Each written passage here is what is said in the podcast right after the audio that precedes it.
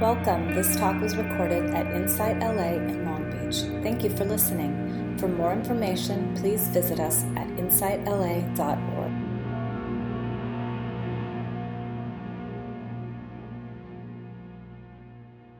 So, welcome to Insight LA Sunday Sit. Uh, my name is Casey.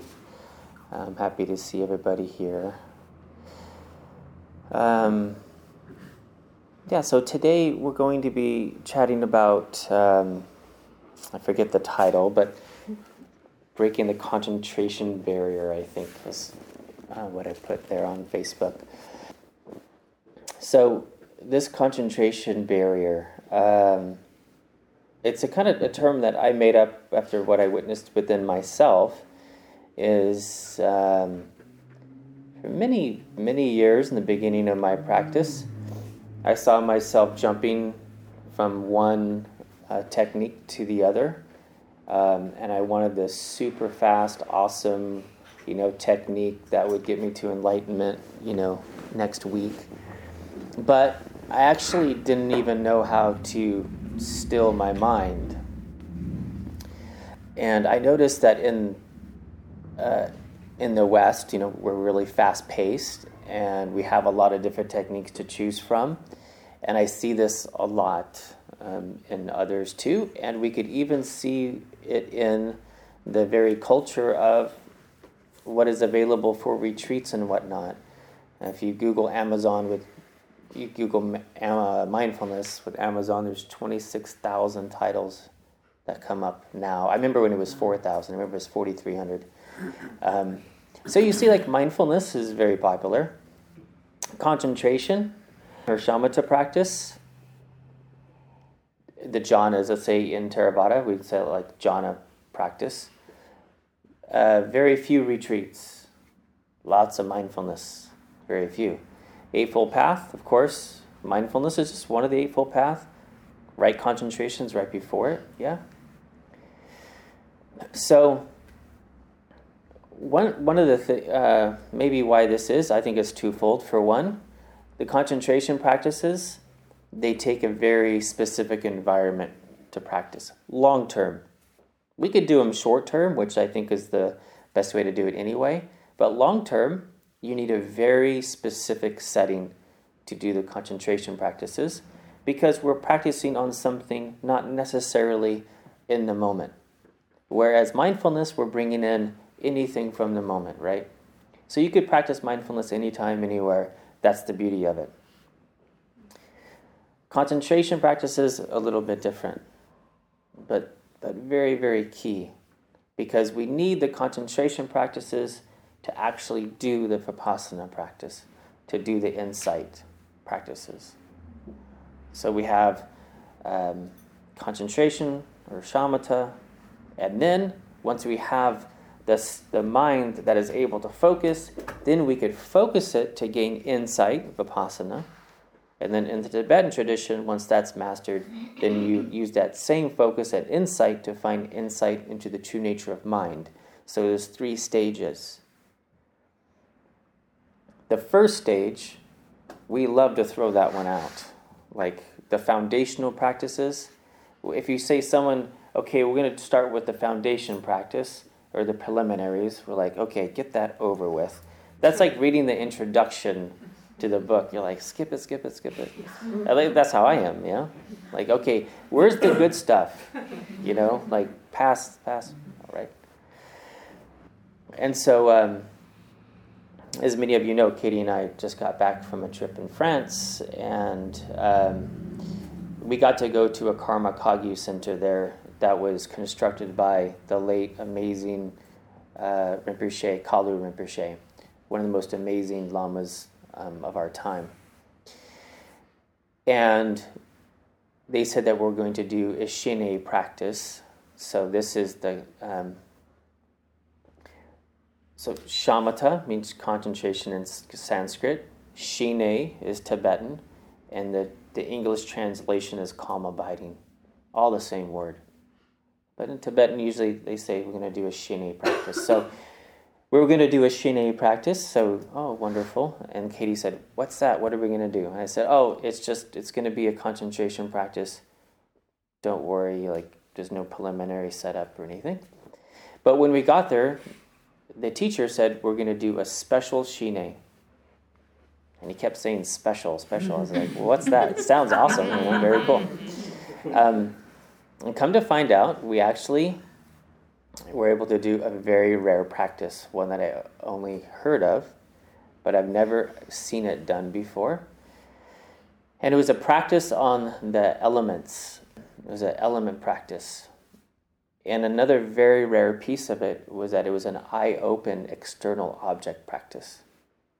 So, this is very rare in the Buddhist tradition that they practice it in a group like this. Now, what's not rare, well, it is rare now, but this is how it was always done in the beginning. In the beginning, you would always meditate on an external object first.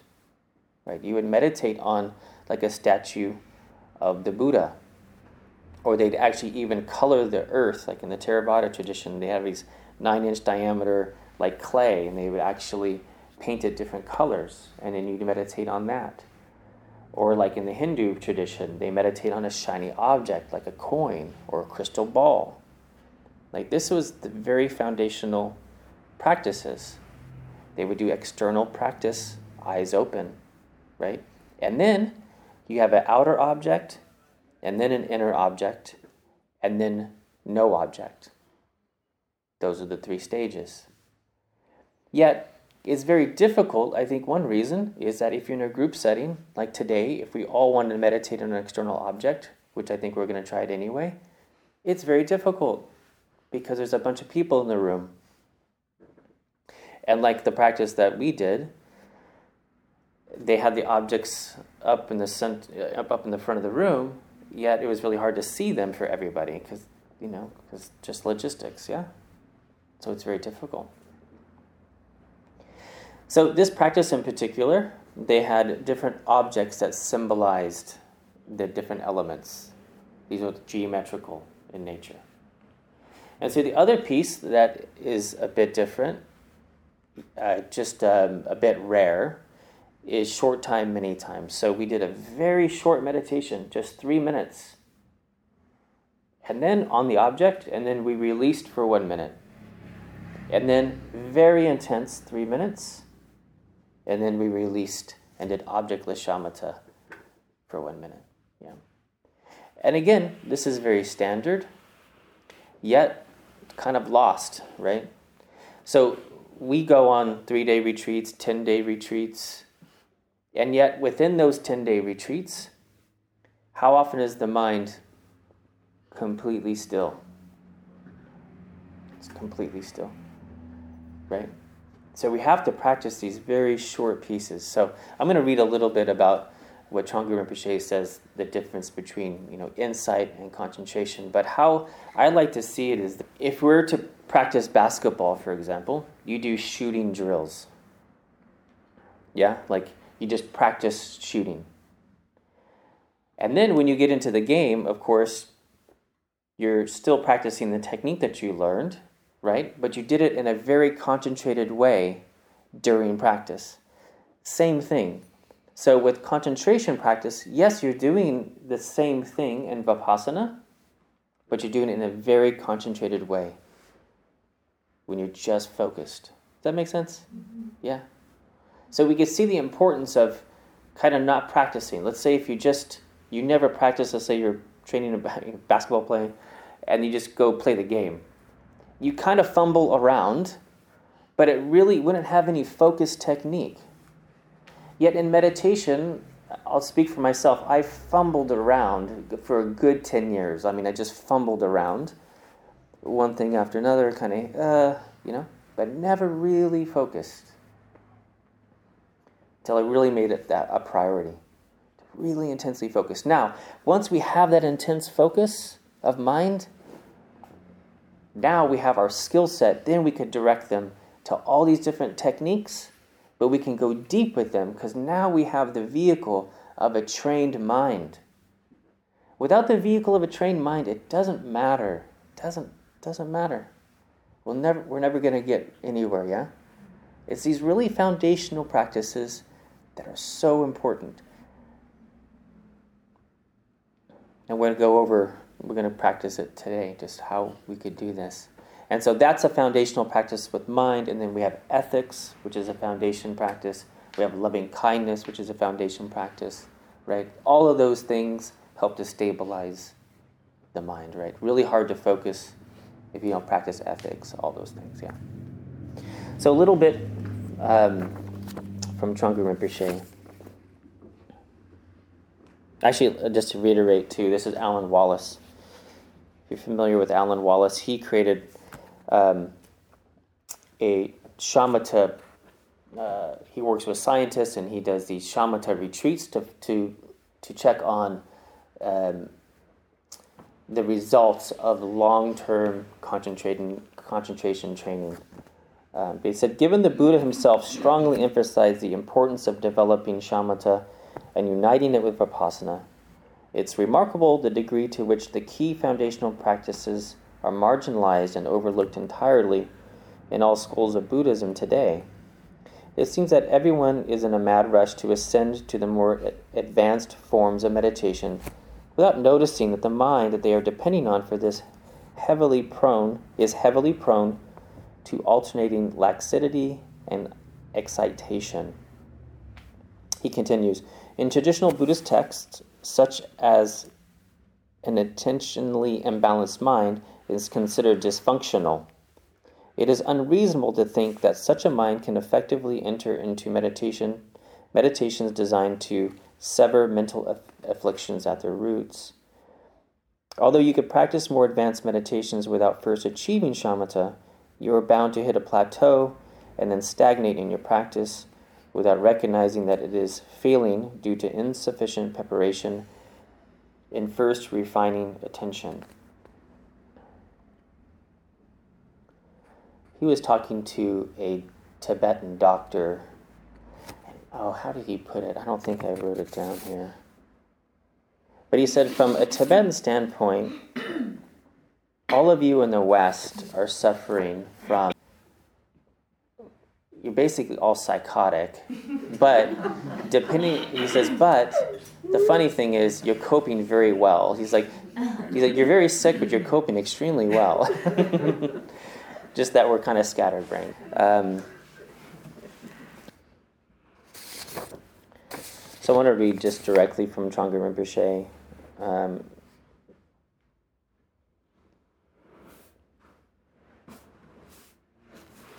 Vipassana can be translated as an insight, a clear awareness of exactly what is happening as it happens. Shamatha can be translated as concentration or tranquility. It is a state in which the mind is brought to rest, focused only on one item and not allowed to wander. In Vipassana meditation, the meditator uses his concentration as a tool by which his awareness can chip away at the wall of illusion that cuts him off from, the, from living the light of reality. So, again, in Vipassana meditation, the meditator uses his concentration as a tool.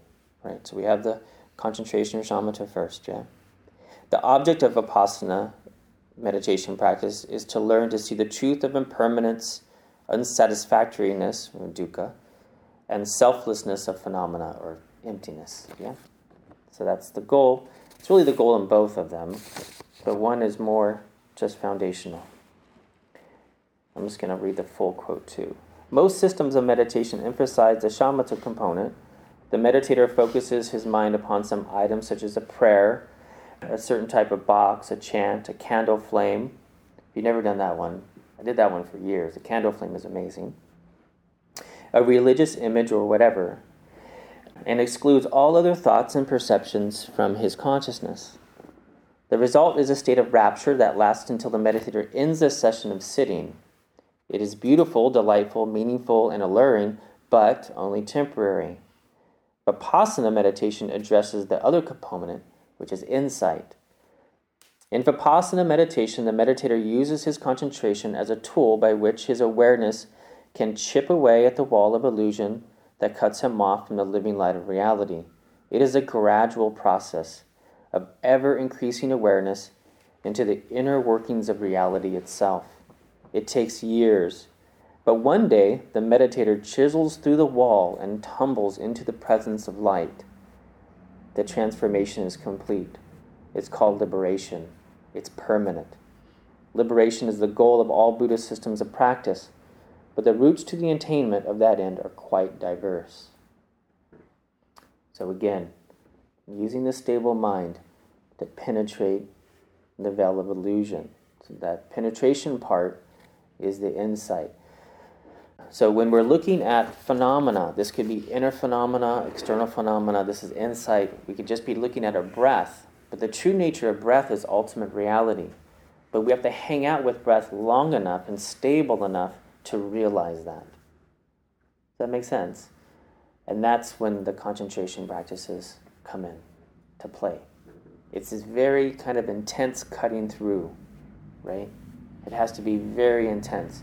And it, it's kind of interesting because I see this in, I just always speak for myself here with my practice, is that and that's why it's good to go on retreat but even in retreat is what when is the actual day when we give it all up and think we can do it. You know when's that moment for ourselves where buddha had said okay i'm going to sit underneath this tree and i'm not going to move until i attain enlightenment. You know when is that one meditation going to be going to be the meditation? Like there's a lot of meditations. I'll sit down and i'll just kind of like set the timer. I'm doing my meditation today.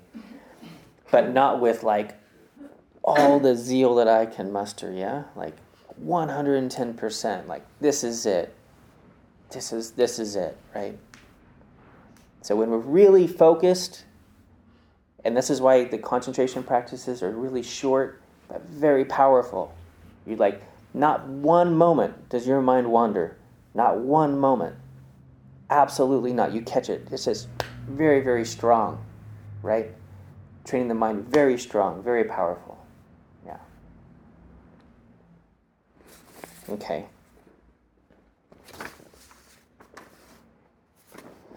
All right, so I want to practice. But I just want to clarify just a few main main items here. Um, actually, what I want to talk about today is very, very simple. Um, just a couple things. For one, is if you haven't already, try an external object.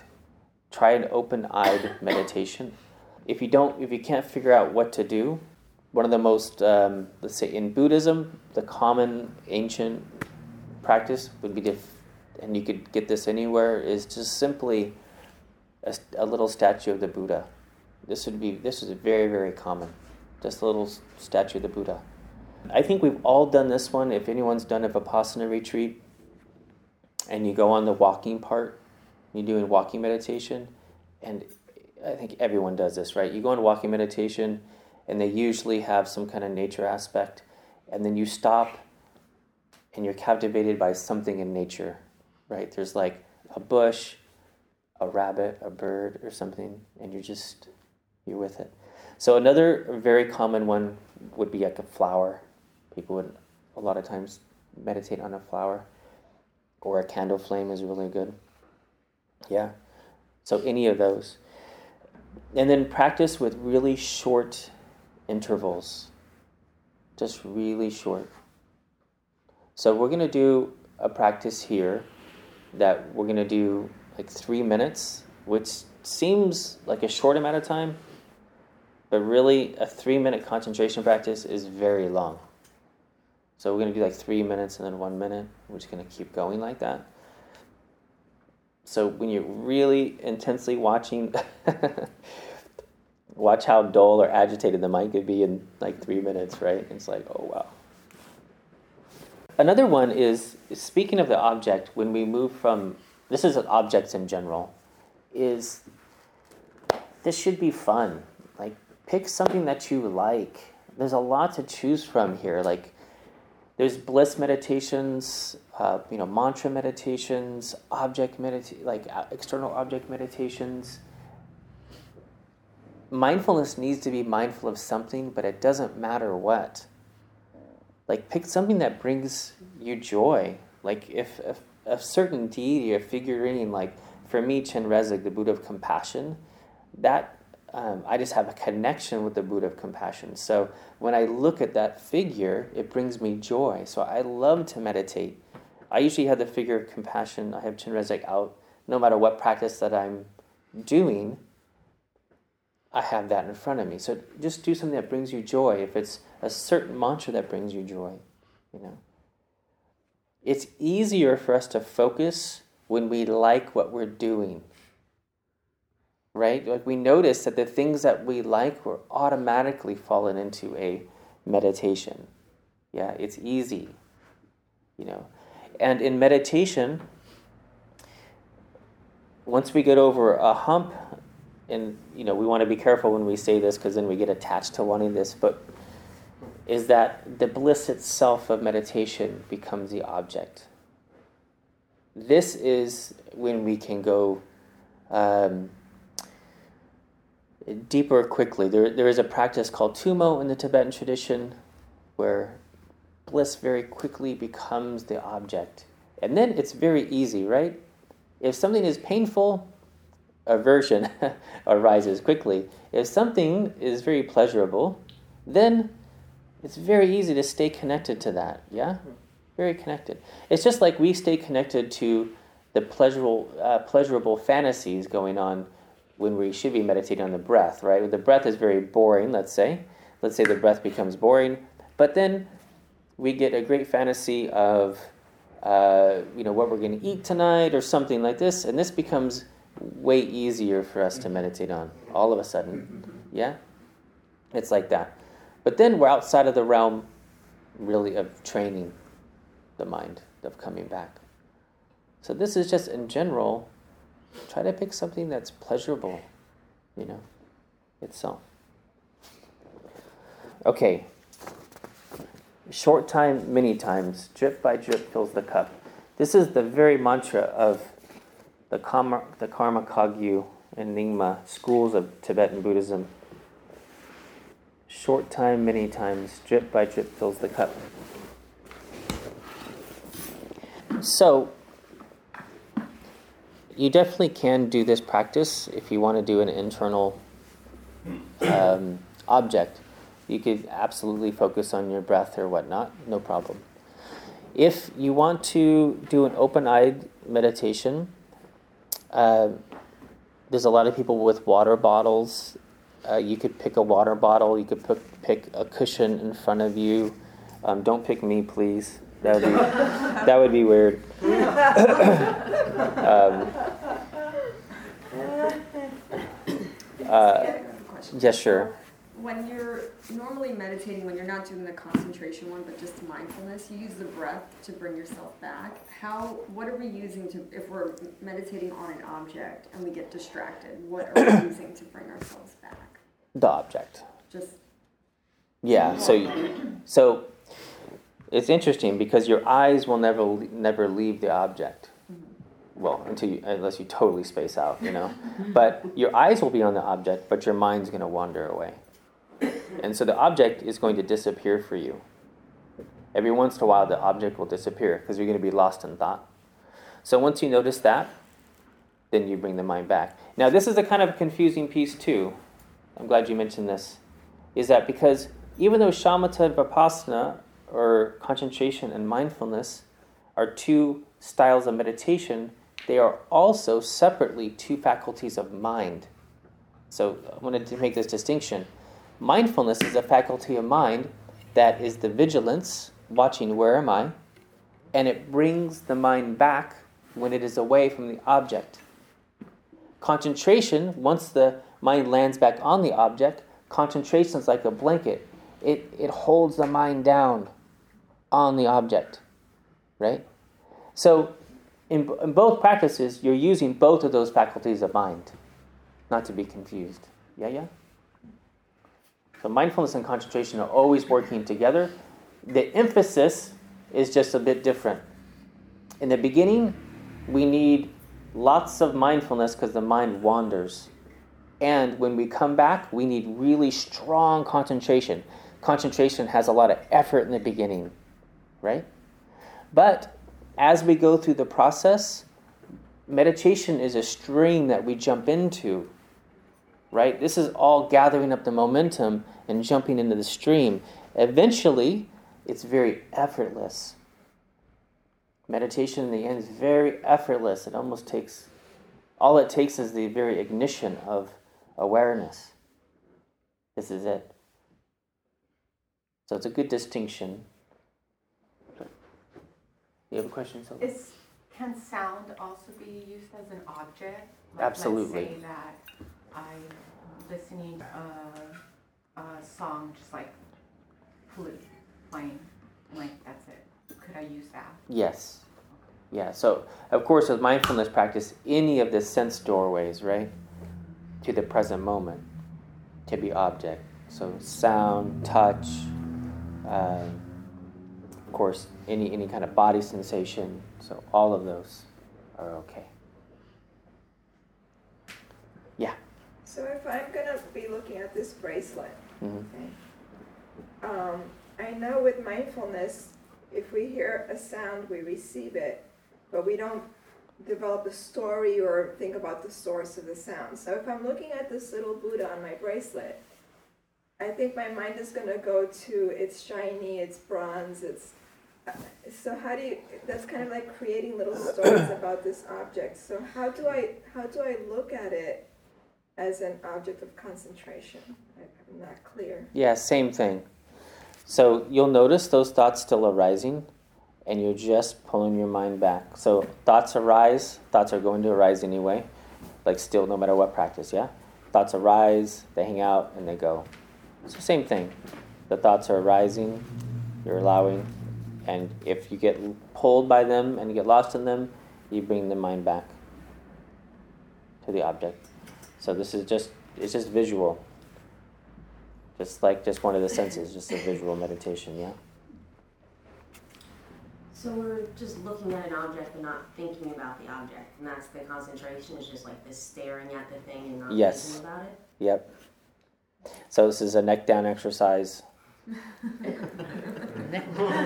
It's a neck down. We will use your eyes, but yeah, no analyzing, no conceptualizing. You're just looking, and you're not trying to become one with it. You're not doing anything, you know. Well, there are practices like that, you know, your consciousness merged with that consciousness. No, you're just looking, right? You're just looking, but you're looking not only with your eyes, right? You're looking with your your mind chitta, like your, your mind stuff, right? Chitta. Everything coming in, right? So the entirety of your of your being is fully the flashlight of your mind, fully present just right there. You know? Yeah. It's like your cat stalking something, you know? It's like fully there, right? There's a really uh, nice Buddha statue right over there. Can of unveil it? Oh yeah, yeah. Let me see if I, I'll put it right here. If people want to focus on that one.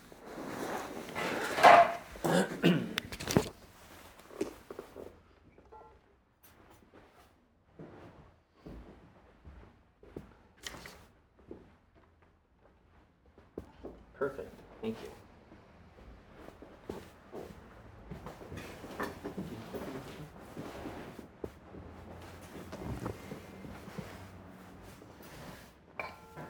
Okay, so there's two pieces of this. The first piece is the object.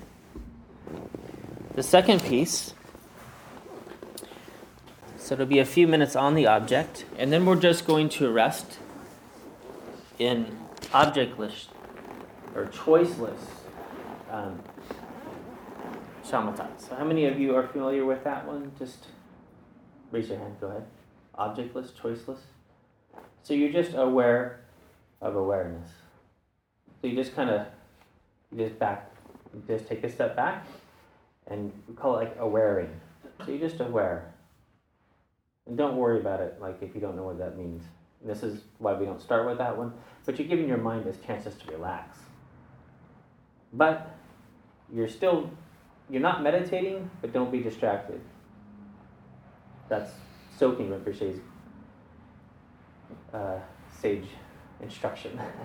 it's very light, you know that one. So you meditate on the object, and I'm going to sound the um, the bell. I'm going to set a timer here, and then we're going to do one minute of just resting, but not distracted. So you just open your awareness, and then three more minutes. And in that three minutes, very, very focused, okay? All right? Okay.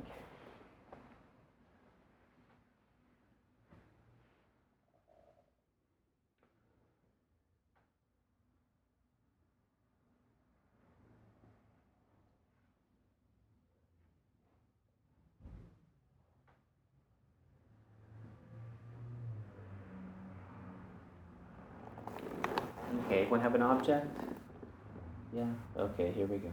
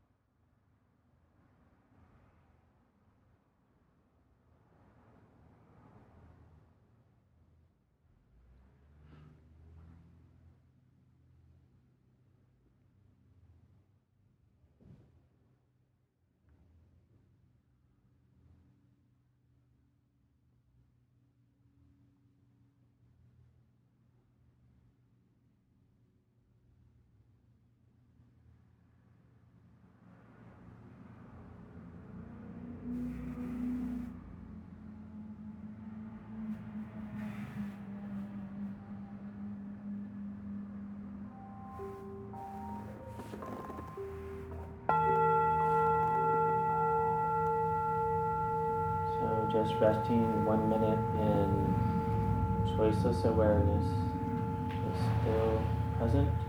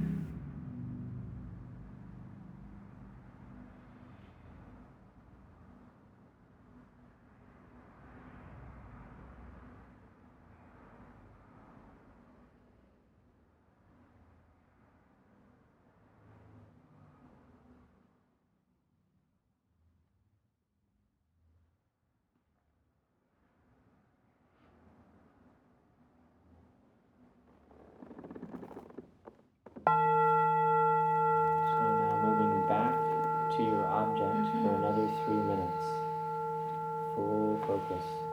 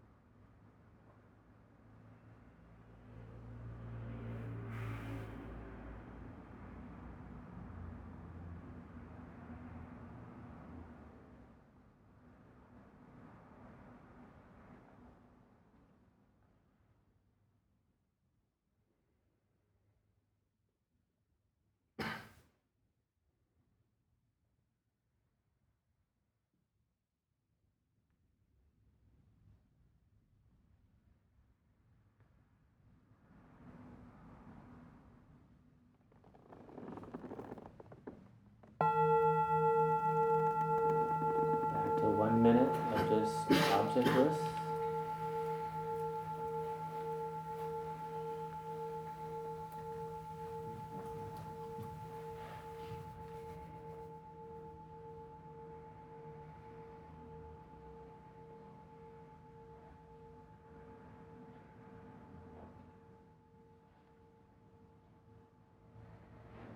So not too loose, not too tight, just allowing the mind to rest in awareness. How little effort you could use without getting distracted and being pulled away from thoughts.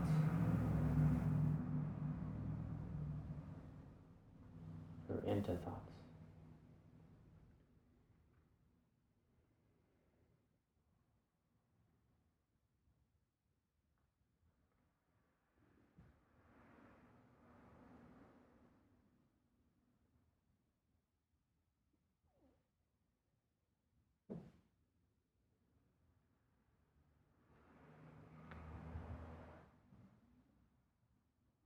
Okay, three minutes.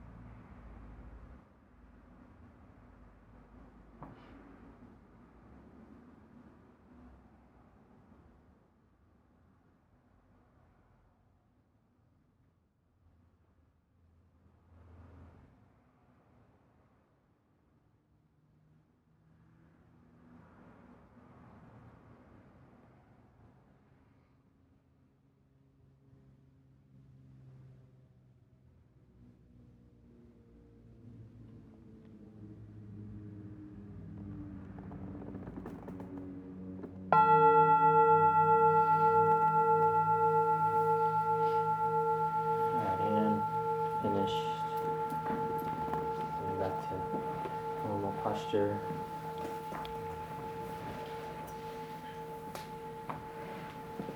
Easy, right? No problem. Could have gone on for an hour.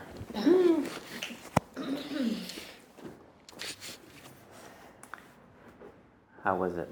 for real. Is it normal to have a headache after you do it? uh, maybe that's too tight. Yeah. It almost seemed easier to, I don't know, maybe it was because it was only for one minute, but to just not try so hard. Mhm. When I was trying harder, it was almost messing with my head. Yeah, and, and that same level of effort could be used in both instances. And so this is what we, this is the balancing act. You know, the analogy of a sitar string, you know, back in Buddha's time, say not too loose, not too tight. So, so our focus has to be strong enough so we don't waver, but loose enough so we don't get tired and lose joy. Yeah, because then it, we could feel very fatigued. So, but it's all learning where that line is. If you're concentrating completely, here's what I noticed.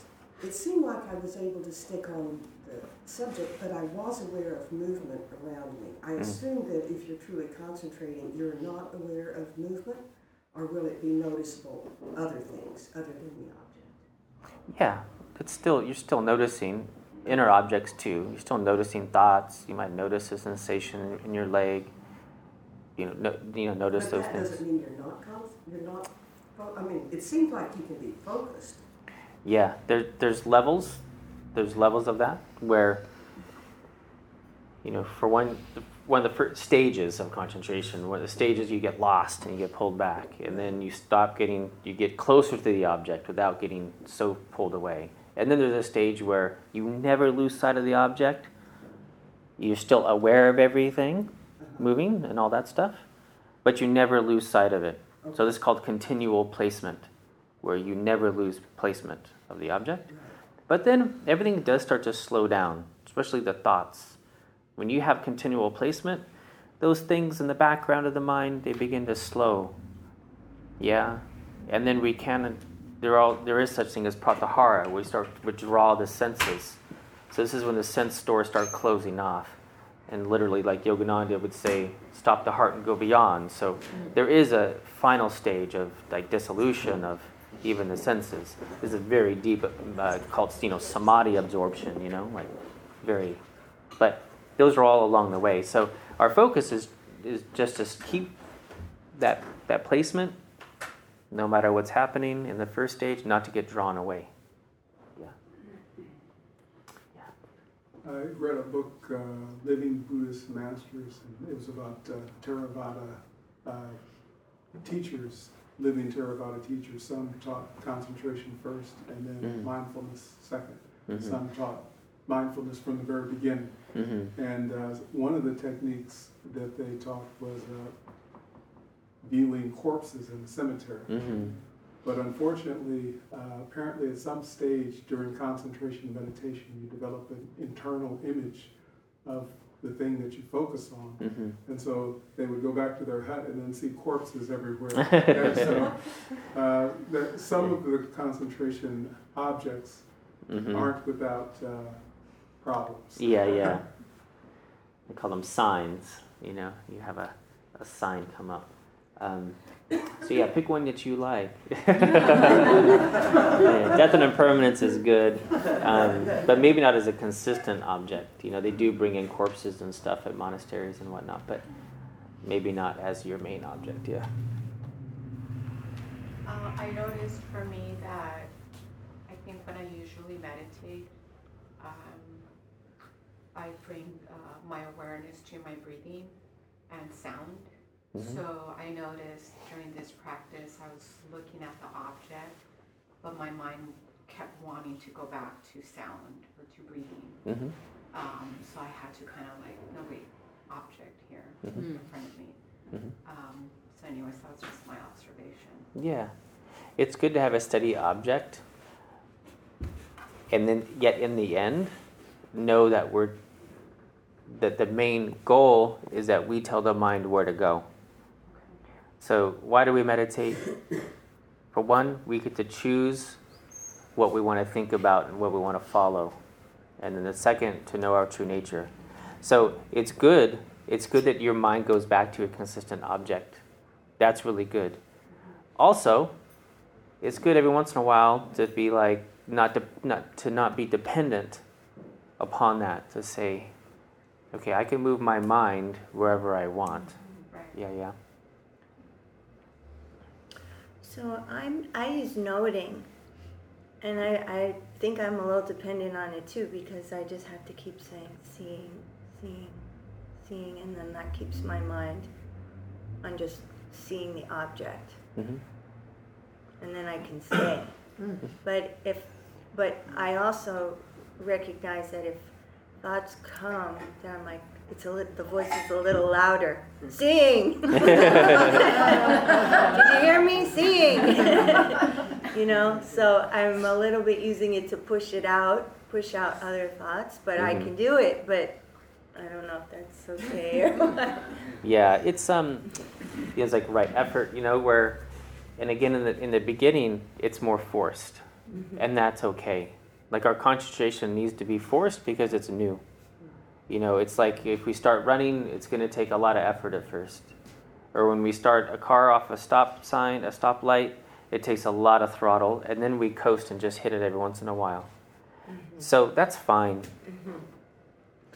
I too found myself saying see, see. Like the last one, which was the, I think the most, um, asking the most of me, or most of my mind.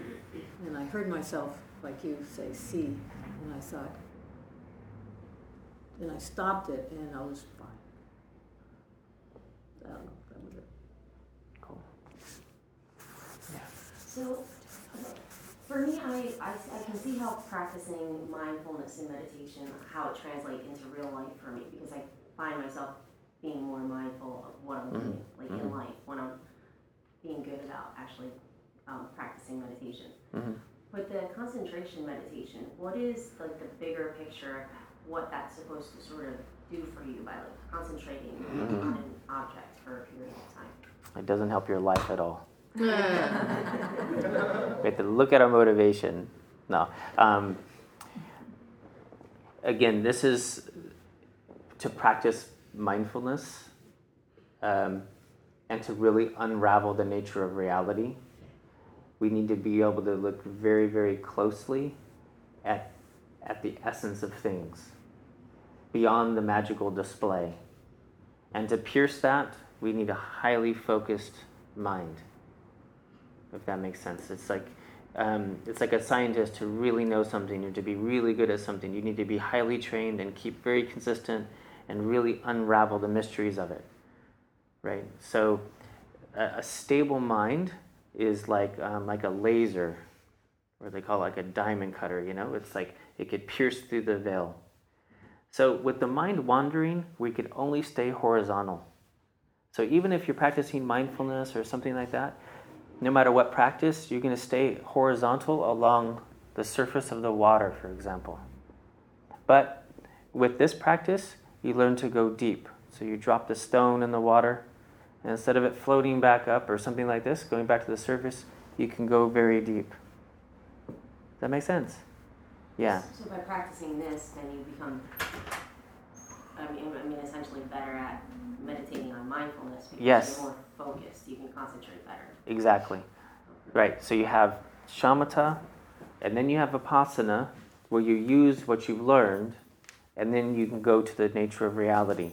So I use that basketball analogy. Like if you just you say, well, what's the difference between shooting hoops in practice or in the game? You're doing the same thing. You you are. But every professional from the they still do shooting drills.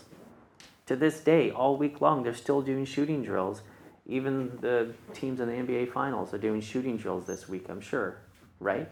So it's just a really strict amount of time where you use what you're going to use in mindfulness, but in a very direct, powerful way. Like not one moment of of wandering. Yeah, just like really focused really Yeah. interesting. That's the Yeah. first time I had done that.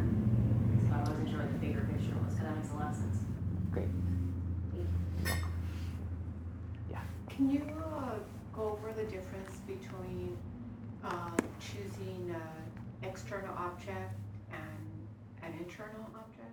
Like what's, what would an internal object be? Like your breath, thoughts, emotions. Yeah. And, and again, it, and it's all about um, awareness itself, you know. It's all about what um, might be easier for you, but it is good to realize the traditional stages. The traditional stages would be something external, and then internal, and then no object. Would just be awareness. Those are the usual stages.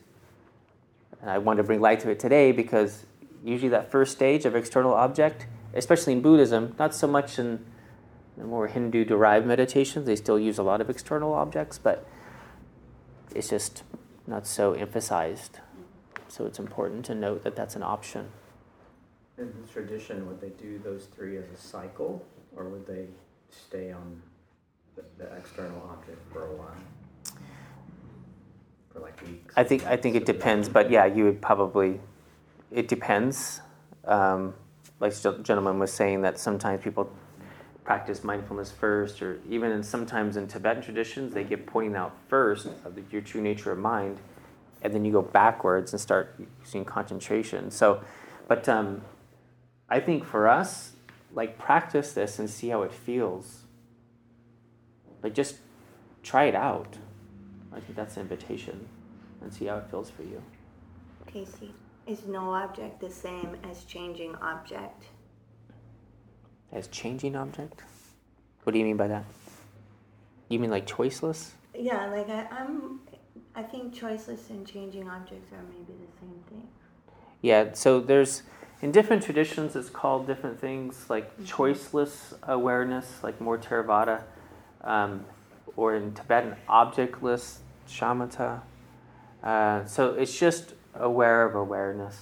And so changing object could be one that because the object changes, your awareness, you're, you're just aware, and all of a sudden you notice that, oh, the, there's a sensation in my knee. And okay, that takes a little, um, that's up front and center for me now, and then the car passes and you notice this, mm-hmm. but it's just kind of shifting. And then there's one just aware of awareness. So you just, even those things you let go, and you, you come back to just being aware itself, being awareness itself. Yeah. Is there a difference between what we learned that was generally movement included? Breath is movement, body scan is movement. The Buddha is stationary, I think. I mean, I know it's not really, but given my level of awareness, the yeah. Buddha is stationary. and what difference does it make whether you're using an object that moves versus something that's stationary, if any? Yeah, I'm not sure. That's a good question. Test it out. well, it's easier if there's movement, isn't it? Because our minds tend to move. Breath moves, body sensations move. Uh, but if I was looking at a reflection on the bowl, yeah. and it was stationary, it was totally nothing mm. to keep you there in a way, the way breath is, or but it's also easier to kind of stay on without kind of going to the end of your breath and then floating off somewhere and then coming back when you inhale again, you know? That's what I was thinking. Like it, it pros and cons, yeah. Because being that it's already inanimate and very still, and our mind is becoming very still, then in that way it's it's much easier. Mm-hmm. Um, yeah, and eventually the objects will always change. Yeah, like our perception of the object will always change and all that but really keeping it on whatever that is, that's the most important piece, yeah. Yeah, last one, I think we're about, really yeah, we're about there. So if we were to use um, an internal object like compassion, yeah. If our mind wanders, then we just bring it back to the feeling mm-hmm. of compassion. Mm-hmm. So thank you all very, very much.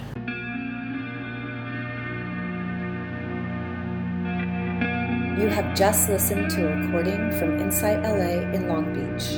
For more information, please visit us at insightla.org.